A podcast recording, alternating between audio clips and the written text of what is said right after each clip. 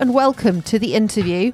We had the opportunity this week to speak with Caitlin Hayes ahead of the Christmas break.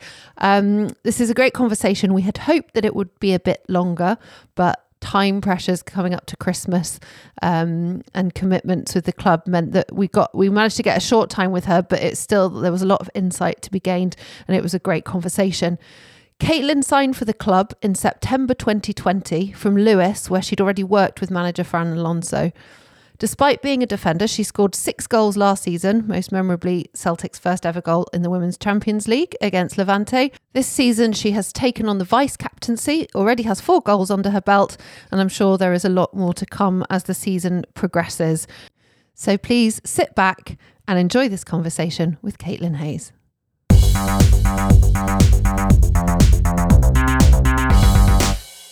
Hi, Caitlin. It's great to catch up with you. Thank you so much for taking the time to join us. How are you? It's a cold, cold day. I'm good. I'm good. And yourself? We're both sat here in our coats. we are. It's freezing. Um, you've got a game coming up on Sunday. I'll ask you about that in a minute. Um, but sort of some downtime coming up after Sunday. What will you be getting up to? Have you got plans for Christmas and things like that? Um, I will be making my way back down the road, uh, back home to England, Uh-huh. um, which my parents are very thankful to have me back for Christmas. Great. Something that I always end up going back home for. Obviously, not lived at home for a very long time, so. Christmas is always spent with family, um, which is most important. So I'll be going back down the road. Great. Um, it, we've kind of mentioned it when we've spoken earlier in the season about obviously there's a break for Christmas, but it's been a funny season with stops and starts. Is that something that you feel and that the squad feels, and how does that maybe have an impact? Yeah, I think for myself personally, it's been quite stop and start. Um, as soon as you find a rhythm, it seems to be another international break or another break in in the week, and it, it's really hard to deal with, especially when you do feel like you're gaining momentum to kind of adjust the, your team and yourself to that break.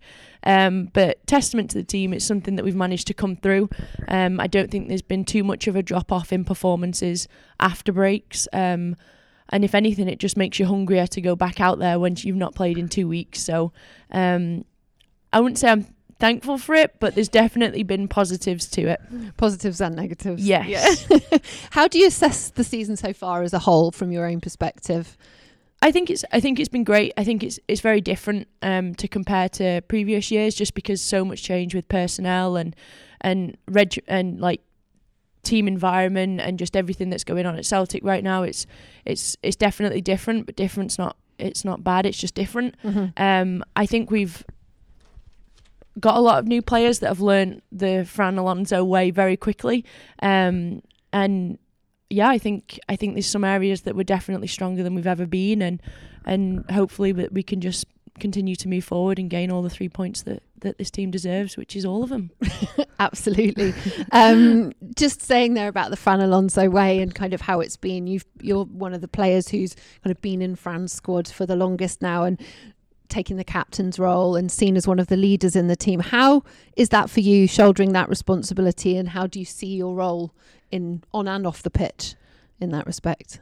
At, at the beginning, it was it was very daunting. Um, it was it it's a huge honour, um, especially at this club which has so much family attachment. Um, but look, there's there's pressure, and I've always said it. I've said it on here before that that pressure is a privilege. It's because I've put myself in that position, and because of how I've been in the past, that I like to think that I've been awarded. So it's not necessarily anything to change. It's just to continue what you're doing.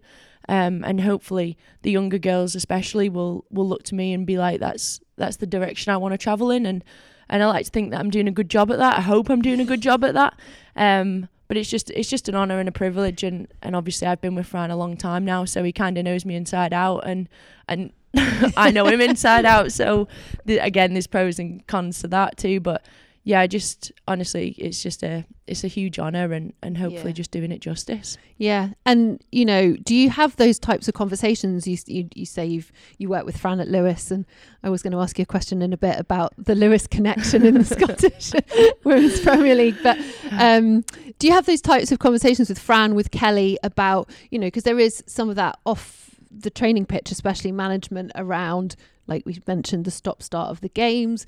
You know, if there's when when you had the couple of disappointing results, kind of lifting morale. Are those conversations that you have with kind of individuals at a leadership kind of level about how how we're going to manage this. yeah, I definitely, especially with Fran, because I have been with him so long. I think there's an element of transparency that we both bring to the table. There's not really much I wouldn't say to him. Um, I'm not intimidated or scared, to be honest, because he's always gave me that that platform to be like, that's what I that's what I want from you. Mm-hmm. Um, and it's the same the other way around which if you give the good or if you give the bad to him he's also allowed to give the bad to you. So um, that's definitely a, a, platform that he gives me that I'm definitely grateful for. And obviously Kelly first and foremost is my friend before a teammate. So obviously having that friendship and we obviously both share the the element of transparency as well. So there's definitely times where some honest truths need to be said um, but also the positive aspects within that's going well in the team that need to be highlighted and say let's keep this let's keep this going let's keep let's keep everything the way it is and same if it needs to be changed. Yeah Fran's mentioned to us before about kind of sometimes it's easier to make those criticisms or make those comments after a game has gone well. Yes. It's almost kind of converse because people are on a high so they can kind of receive it better. Yeah um that, like that's just growth in general. I mean yeah it's, it's sometimes the negative of the league is that even when you do win, the wins aren't enough. The performance needs to be there as well. So it's also his opportunity that he takes every time. Trust me to say, this needs to change. And obviously, with everyone respects Fran and trusts him, and he's obviously the captain of the the ship. So we all trust him and lead him and take what he says and t- do what he says. Fantastic. Um, overall, this season, Celtic have had a really good start to the league season. You know, everyone will constantly talk about how tight it is at the top and how many how few points and goals separate those top three especially. We've looked at some of the stats and it seems like specifically in attacking um, this celtic side is that's a, seems to be an area of strength and growth for this side. Do you, what do you put that down to? Is that something you recognize I just think we've got we've got some great players and, and obviously a great player is great as an individual, but I think collectively they all make each other better, um, which is something I don't necessarily think we've had before without being disrespectful to other sides. I think it's the certain players that we do have, like just to name two of them off the top of my head, Clarissa and Jazz, like they've struck up a a, mm. a dynamic duo almost that other teams are intimidated of. Um, great players individually, but even better partnered together. So I just think that is a threat that we have, and and it's nice as a defence to know if you do your job, there'll definitely be a goal in the line in coming in the minutes. So yeah, I'm happy that it's going well up top. Yeah, absolutely. means I can sit and relax. um, you know, just talk. Let's talk about the back line though. That's something that since we've been covering um, Celtic and since Fran took over, you know, um, we've kind of consistently talked about the solidity of that Celtic back line we suffered a lot last season with the goalkeeper position. We had some terrible luck and some not very nice things, and injuries happened. Having Pam in goals this season, has that made a difference in terms of being able to trust that you've got someone behind you to kind of Fran is also switching the back line around a bit. That back three, he's got new players to put in. Does that kind of engender a bit of more of a sense of trust? Having Pam back there is game changing. Not out of the disrespect to other players that have played that position, but we played, I think it was Aberdeen when I cut my head, um, and obviously I was sat on the sideline, and a player goes down, can't remember who it was, and the next minute Pam's gone down, but Pam knows that if she goes down, our player doesn't have to go off, but everybody's on the sideline panicking about that Pam's injured. That just that little glimpse of Pam just tells you how much of a professional she knows the game inside out. She knows what to do. The woman never panics, and she's almost like, "We've got this." Like this element of calm, which is definitely what you need. Yeah. Um, because when the back line is called into into action, especially in the bigger games, I think sometimes it can bring an element of panic. Mm-hmm. Um, just because this is our time to sh- like this is our time to step up. Um, and definitely having Pam back there, it's she's just she's just cool. Nothing Yeah. will rattle that woman. And it's worth mentioning she's won Player of the Month for last month. Yeah, We're recording this at the start of December. Thoroughly well deserved by Pam. Um, yeah, uh, just one more question about specifically sort of that defensive line. That's where you play.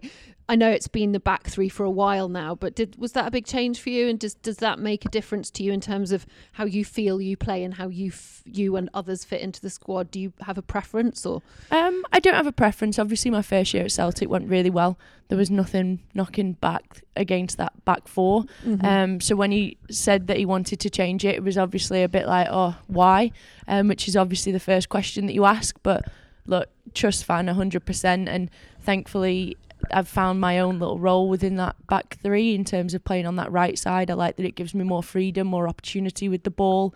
Um, also pulls me out wide to defend one on one. So yeah, I'm I'm thankful for the for the new position. And at the end of the day, it's in Fran we trust. So yeah. that's all we can do moving forward.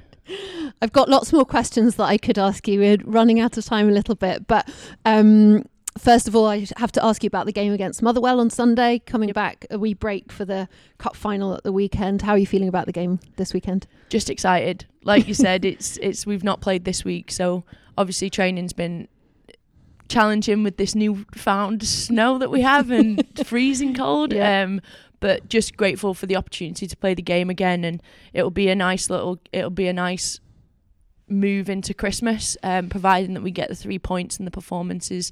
Obviously, that that's expected of when you wear a Celtic top. Yeah.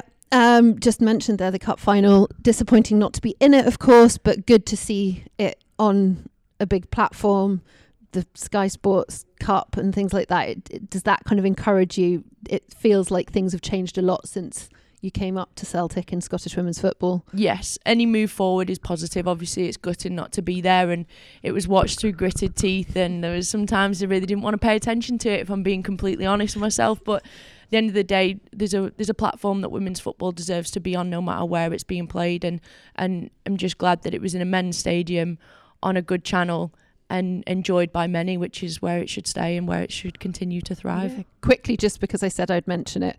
Um, when we were originally going to speak, it was before a Hearts game, and so I was thinking about Georgia Thames coming up from Lewes. Fran Yeah. came from Lewes. You came up from Lewes. Lucy came up from Lewes. I was like, "What's going on here? What's this? Is there a connection? Is it just about knowing people, knowing the setup, and kind of encouraging each other and talking to each other about Just the up?" best people come from Lewes. It seems- to be the running theme. So, but I'll yeah, no, that. I have no idea why, but but the end of the day, Lewes is a Lewes, is- Lewes is a fantastic club, and in terms of playing ability and also what, everything that they do off the field, I would encourage anyone to look into it if they Absolutely. if they don't know what Lewes does and who they are.